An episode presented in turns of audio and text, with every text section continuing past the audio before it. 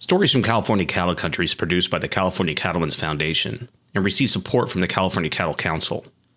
We've created this podcast for those wanting to connect with the people and practices of far flung ranches and dairies in California through hearing stories from and learning more about the families from cattle country. We hold semi annual brainstorms for subject matter for this podcast. Our mission, of course, is to feature California ranches and dairies to communicate the practices to the people not directly involved in agriculture. After my first ranch visit, before I officially worked for the cattlemen's, it was my opinion that people not involved in agriculture like myself are able to simply visit a ranch or dairy. A lot of common misconceptions would be assuaged. And these brainstorms will often include subjects I find fascinating that are, let's say, ranching adjacent. For instance, I've been planning to do an episode on oddities like cow tipping, which is not a thing. One of my earliest subjects was exploring Santa Maria style barbecue. I'm a big fan of wood smoke on meat, and Santa Maria barbecue is specific and uniquely Californian. I graduated college in 2001 and moved to Los Angeles. My wife was still in college, and we worked for minimum wage with considerable rent. We weren't able to eat out much. One luxury was the discovery of tri tip. At the time, it was $1.99 a pound. A single tri tip would be enough for two meals and maybe a sandwich or two. It was on every weekly shopping list. About a year later, the price jumped about 300%. It seems that someone figured out that this odd triangular cut, hence the moniker tri tip, was marketable. The cut is also known as a triangle steak, Newport steak, or Santa Maria steak. It gained popularity with butchers in the 50s in an attempt to preserve scrap meat. The tri tip typically was just turned into ground meat. It's my opinion that when liberally seasoned, grilled over high heat to medium rare, and cut properly, it makes for good eating. The triangular shape of the cut allows diners to choose their level of doneness. Now, it's likely that the butchers in Santa Maria were eventually responsible for me not being able to afford the cut in the earliest 21st century, but the cut remained, and to a certain extent still remains, a West Coast thing. It's also likely that the fact that Cal only has two of these cuts per animal limited its popularity. I also assume a bunch of the butchers may just be hanging on the cuts for themselves. It's no secret that anything barbecue related especially regional barbecue, is meticulously discussed and interpreted almost like scripture. Tri tip and Santa Maria barbecue are no different. We'll have more on that later. Here's sort of a Santa Maria barbecue primer. So, Santa Maria barbecue is said to have originated in the 19th century in the style of cooking performed by the pre California Spanish vaqueros. It's a tradition that thrives to this day. As I mentioned, there are plenty of opinions about ingredients and processes, but this is what I gathered so far the basics. Meat, primarily large cuts of beef, are seasoned with salt, pepper, and granulated garlic. Nothing more. They're then cooked over an uncovered live fire of red oak, aka Coast live oak. The meat is typically accompanied with pinto beans, salsa, a green salad, and liberally buttered garlic bread. Now, I've eaten a lot of smoked meat. I've cooked a lot of it too. I've experimented with different kinds of wood, like fruit wood, oak, and even mesquite. I have an offset smoker and three Webers in my backyard. If you were to ask me a month ago, I would probably say that I've run the gamut of meat and wood smoke possibilities. I can tell you now that Santa Maria barbecue, which I haven't had until about a week ago, is truly unique. The practitioners at the Santa Maria Elks Lodge 1538, which is the seventh largest Elks Lodge in the U.S., they no doubt source good beef, but the magnificence of the flavor is due to the red oak and careful cookery. When I arrived at the lodge, I was struck by its size. It kind of looks like a medical complex or something, with no discernible entrance. It's surrounded by a massive parking lot with huge awnings topped with solar panels. I'd spoken with the lodge secretary and kitchen manager, Phil Dayton, about my intentions to document their dinner service for over 600 Santa Barbara cattlemen. I made my way around the building and didn't see anything that looked like an entrance. I knew they had a restaurant and bar that was open, I just couldn't find it. At that moment, a gentleman, who I later came to know as Frank, walked up to a nondescript door and rang a bell. And he saw I looked confused. He says, You trying to get in? I followed him in, he stopped at a popcorn machine for a snack, and I made my way to the bar. The facility is huge, and the bar seats about probably 50 people with stools and tables combined. I was a little early and still needed to link up with Phil, so I ordered a drink at the bar. The bartender, Mike, said, Do you have your card? I replied, your card? Card? I don't have a card. You don't have a card? No, I'm here visiting. I didn't know. I don't know what the rules are. Uh, you need to be a member or a guest of a member. Okay, To, uh, so what are you, in town visiting somebody? we're doing a podcast on the cookery that's happening in the uh, over the oak Oh, fire. out there? Yeah. So, have you been out there already? Not yet. He said to come at noon. Phil did. Okay, then you're Phil's guest. Okay. Make yours on ice. Thank you.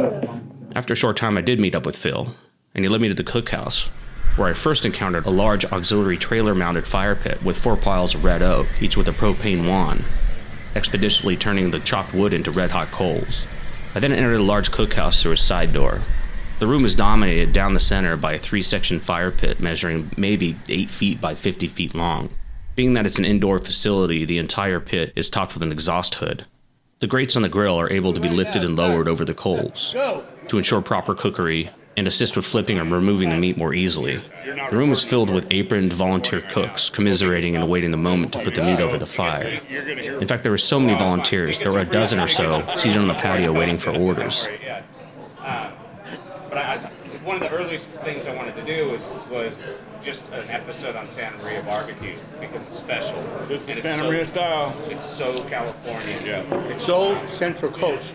I've, I've seen in some places and some some chefs that in the area that there's some cuts that they don't do. They're like tri-tip goes to get ground. Like you guys do tri-tip too. We try not to. Now, story on tri-tip. Uh, I, cannot, I can't remember what his name is. Larry. Larry. Larry. Larry Viegas. Larry Viegas. The old he butcher He was a Williams. butcher at. You want to read this while you're talking? no. At Will- at Willis He was a butcher. Well, he started at, at Santa Maria Market. That's right. And uh, anyway, he uh, was having a, a bunch of his family come to his house. He was a butcher over there. It's been 50 years ago. And so anyway, the cheapest meat there was that made hamburger out of it was tri-tip. Oh, what the hell? I'll, I'll take this and try it. So he took it there and tried it. I love this. So then he started, you know, handing it out to his friends. Try this, try this, try this.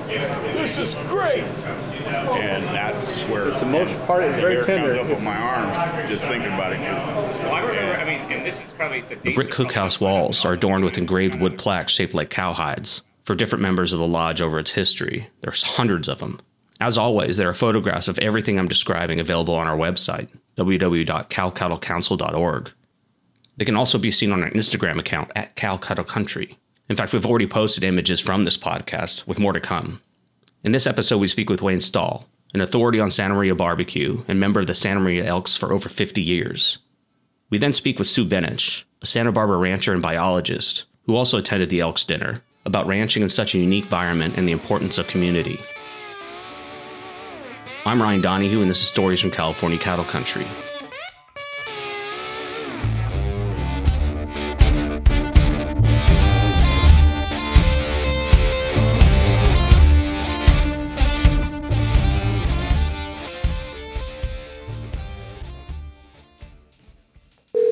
Hello.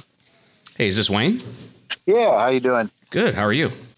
Oh, I'm doing pretty good. Barbecue today as usual.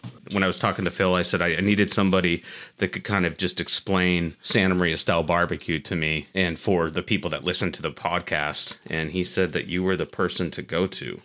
Yeah, I'm the still the lodge's senior barbecuer. I've been doing it longer than anybody here. All the others have done gone away. You know, my name's Wayne Stahl. I'm a, a 50 year member of the Santa Maria Elks Lodge. Actually started barbecuing before I was old enough to be an elk. Just happened to be the right place at the right time and you know, they needed some of the younger kids to do some of the heavy work, and I was one of them. I was a big, strong guy, and so that's how I got introduced to barbecuing, and then introduced to the elks. I actually started barbecuing, helping with the barbecues 55 years ago. So, been doing it quite a while. So my understanding is it's kind of a process. I mean, when I was there, it was definitely like a it was a, a big situation. I think they had you know almost 700 people or something like that, and they were cooking for that many people. But there was also probably 25 people that were ready to cook and ready to cook over the coals. Is there some sort of process between? Do you have to like chop wood first, or you have to you have to prove yourself in some way, shape, or form, or can you kind of just dive into cooking over the coals? Uh, no, there is a process. Um, we bring guys in, and uh, we'll start teaching them the basics, uh, which is the trimming, uh, the beef. When we're doing the beef, we you know we do beef, chicken, pork. We do it all. The beef is the most prevalent. So yeah, you start out at the bottom, which is the trimming.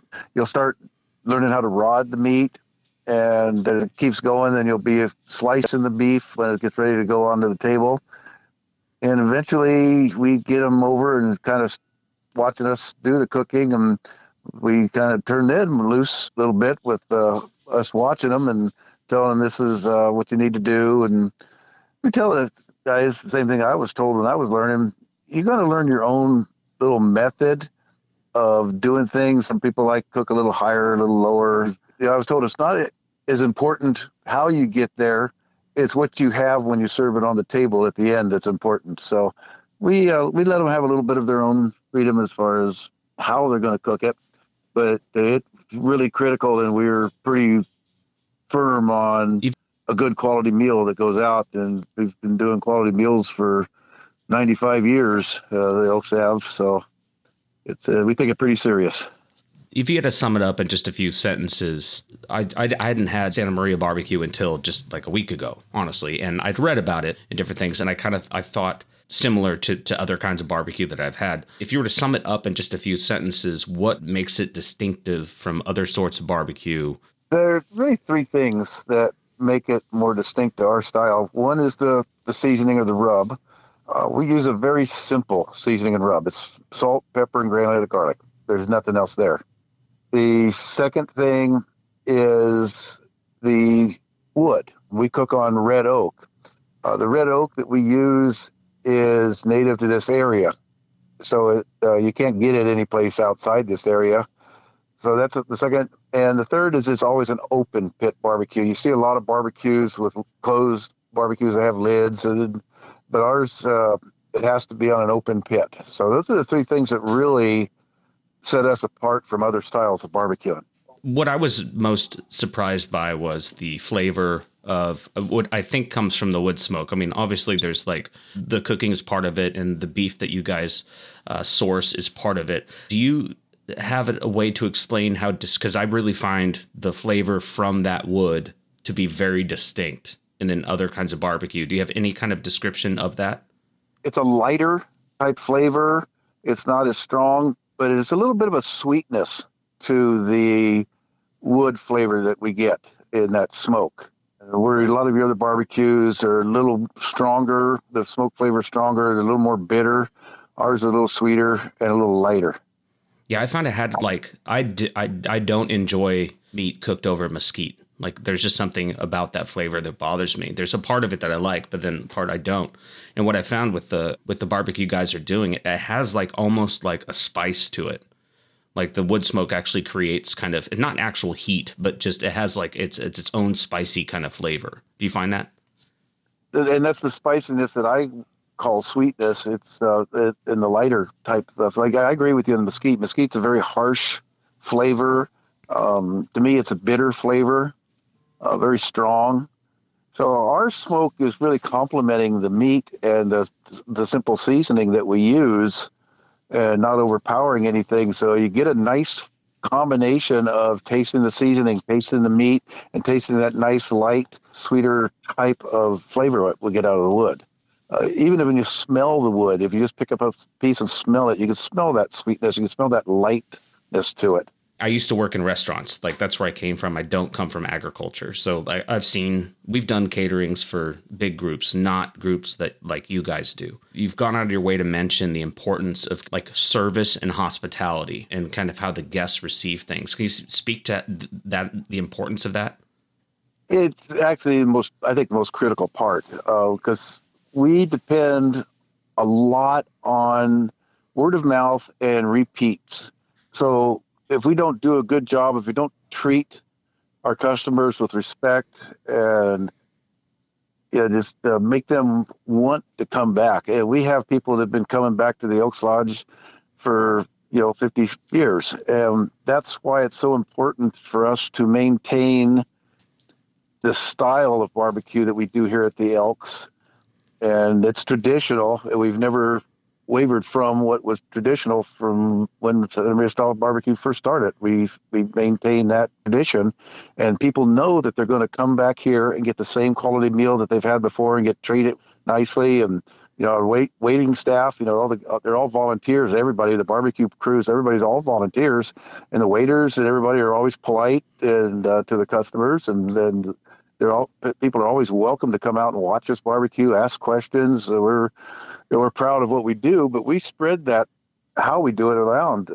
In fact, I was going to tell you if you wanted to uh, text me your email later, I have the recipes that we've give away to people. There's nothing proprietary about what we do. It's not our secrets or anything. And as I have the recipes, I have how how, to articles for the barbecue and the different types of foods and that we do and chicken and the beef. And we want people to be able to do what we do at home. You know, you watch some of these cooking shows and they're so complicated and so many rubs and they cook all night long. No, we want you to enjoy yourself with your family, friends at your house, and do the same quality meal we do here. What accounts for the level of participation that you guys have in this process? Is it is it is it the Elks itself, or is it uh, you know are they committed to the history of this kind of barbecue or the area, or is it kind of a, a bit of both? It's a little bit of both. I'm sure you noticed out at the pit, there's a lot of camaraderie out there. Everybody's all friends, and we have a lot of fun together. And like my crew, that uh, we're, we're retiring from it because I'm actually going to be moving to Arizona, so that's why I wasn't there the other night. We enjoy doing what we do. We're proud of what we do, and when you walk through the Elks Lodge after a meal, and people are coming up to you and saying, "Hey, thank you," you know, or other places you're talking about barbecuing for 500 people the elks on two different occasions we've barbecued for 10,000 that's a good feeling. We, we know we did something right and people appreciated it and they're going to come back. And so we just have a lot of fun together. Everybody's friends and family and and that's what really draws them in you know they, they, everybody wants to be a part of this because it's so famous and so much fun. I want to thank you again for your time. yeah, I said if you if you're interested in getting the recipes and the how-to articles sent to you, just text me your email, and it's the bean recipe, our salsa recipe, Oh, wow. the seasoning, uh, how to cook all this stuff. All right, well, thank you so much, Wayne. Oh, no problem. If you have any other questions, No, feel free to give me a call. I will. I'll send you a message pretty soon so you can uh, with my email address. yeah, the lodge night tonight. I'm going to take a shower and, and go in and have like a cocktail or two, and then go in the lodge.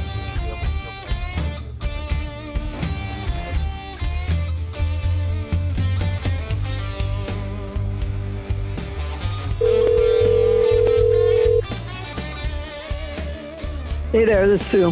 Hey, Sue. This is Ryan calling from uh, California Cattlemen's. Hi. How you doing? Doing well. It's raining. I always love precipitation. Okay, my name is Suzanne Benich.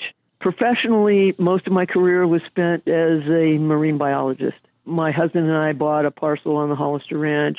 His family had a, a large ranch in San Luis Obispo County. I come from, I'm a third generation farmer. My uh, parents were farmers in the Bay Area. They produced various orchard crops, cherries, apricots, pears, etc. Went to Cal Poly, and instead of ag, I went into marine biology. However, it came full circle when we bought uh, on the Hollister Ranch. It reignited my interest in ag and cattle specifically, and I started working with the cattle co-op over the years. Probably about been 30 years since I started working with the cows. In uh, I think it's 2010, my partners developed the LLC Teamo Livestock. And that's kind of the story, and we've been at it ever since. And what does a te amo mean? Te amo means I love you.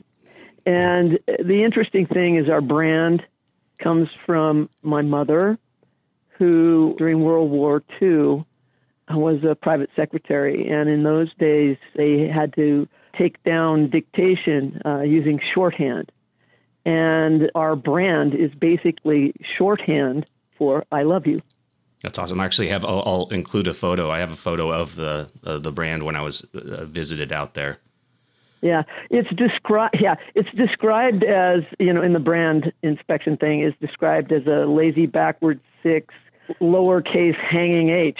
But what it really means, the first loop is the I, and then it, there's a slash that goes up and down. That's the love, and then the next loop, uh, half loop, is the U. It's upside down U. So if you look at it, you can kind of see that uh, that's the shorthand for I love you. And she used to write it on everything she sent to every family member. I know that you are a biologist, but also sometimes people find it odd that cattle are grazing right on the coast. There's been a significant amount of history of cattle grazing on the coast. Do you know anything about that history, even like pre Californian? Of course, You know, this was an area where, you know, the Spanish brought cattle in the mid 1700s. At first, missionaries brought the cattle over and they had those ranch kitchens that were developed. And the Hollister Ranch was actually one of the first actual cattle ranch that was uh, producing cattle not for the missions but on their own. And that was in the uh, 1790s.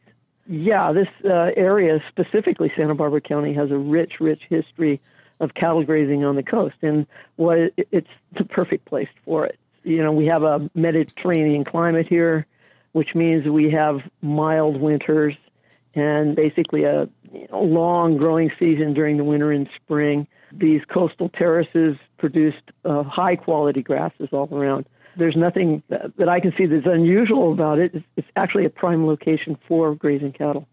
And, and then over time, I mean, I have to imagine the ecology of that environment. I assume that there were already grazers prior to cattle being there, would be my assumption. Of course. And then cattle mm-hmm. might have kind of replaced that. Can you speak to the benefits of having grazing to the local ecology? That's a no brainer.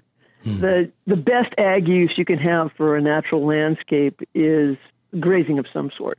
It grew up with grazers you know, if you want to go prehistoric and you can go all the way back to mammoth, which were, you know, super grazers in the more recent past, you know, the elk, the pronghorn. You know, we had a lot of different kinds of grazers here, deer, all kinds of animal grazers that were, you know, pretty much removed by hunting and and subsistence of uh, the people that were here. It does replace that, and of course, grasses need to be grazed. In fact, all vegetation needs some sort of trimming. And so, I, my feeling is, and as a biologist and studying this well, I feel that everything is healthier because it is grazed in a manner that no other kind of management could do it. Because we have pretty rugged terrain and a high diversity of various plant life and all of that is kept in check by having grazers go through it. You're in a unique environment, obviously. You know, I go to a lot of ranches in different places. They all have kind of their own issues. You know, some's lack of water, some has to do with terrain. You know, some are are on leased land that you know they have trouble with. Are there any difficulties to to operating in that area, or is it pretty ideal? Both ideal and difficult. What makes it unique? Let's talk about Santa Barbara County. What is unique is its location, location, and location. The location being both geographic location, topographic location, and demographic location. With regard to geographic location, just like all of California, we're in a Mediterranean climate. But beyond that, we're at a point along the coast where we have a southern warm current meeting in northern cold current, which brings in a biodiversity from both northern California and southern California. So we are basically a biogeographic transition zone, which makes it even more having even more diversity than other places in California. So that is a, a really lucky thing. But also in Santa Barbara County, we have topography that is interesting as well. We have the transverse ranges, really high mountains. We have coastal influence. We have deep valleys that draw in, uh, you know, coastal fog. So, in a way, our climate is really diverse. On one side of the transverse ranges, it, it could be 30 degrees difference in temperature during the summertime because of the coastal influence and the uh, high mountains and valley influence. There's, again, extremes in local weather, which makes it both advantageous and difficult for running cattle because we have uh, Teamo has cattle in both along the coast and in the valley. And then I think the final thing that makes it difficult, and on the other hand, there's or it is an advantage. Our culture, we're really close to Los Angeles, and we're in a high tourist area. So there's a lot of traffic, and there's a lot of people that don't understand the concept of grazing cattle and what it does for the environment. And on the other hand, over in the Santa Ynez Valley, that's sort of like the pinpoint of the vaquero and the, the Californio. This was an area which grew up understanding, you know, the breeding of good horses, uh, good cattle horses that cattle industry is promoted there. Santa Barbara County is a county of contrasts, and uh, you just tiptoe through it, being careful to understand the very strong variations. You know, where we are, low, you know, as far as population, where we are as far as biogeography, and where we are in, you know, a geological manner.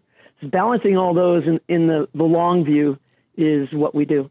You can't do any better as a, a landscape manager and we're talking about ecological landscapes, which an ecological landscape is is the, the large view of smaller ecological units. Uh, say, like a grassland is is one unit, scrubland is another unit, riparian corridors another unit. All those different uh, ecological systems in one large landscape is what I define as an ecological landscape, and we have incredible number of diverse landscapes here on the Central Coast.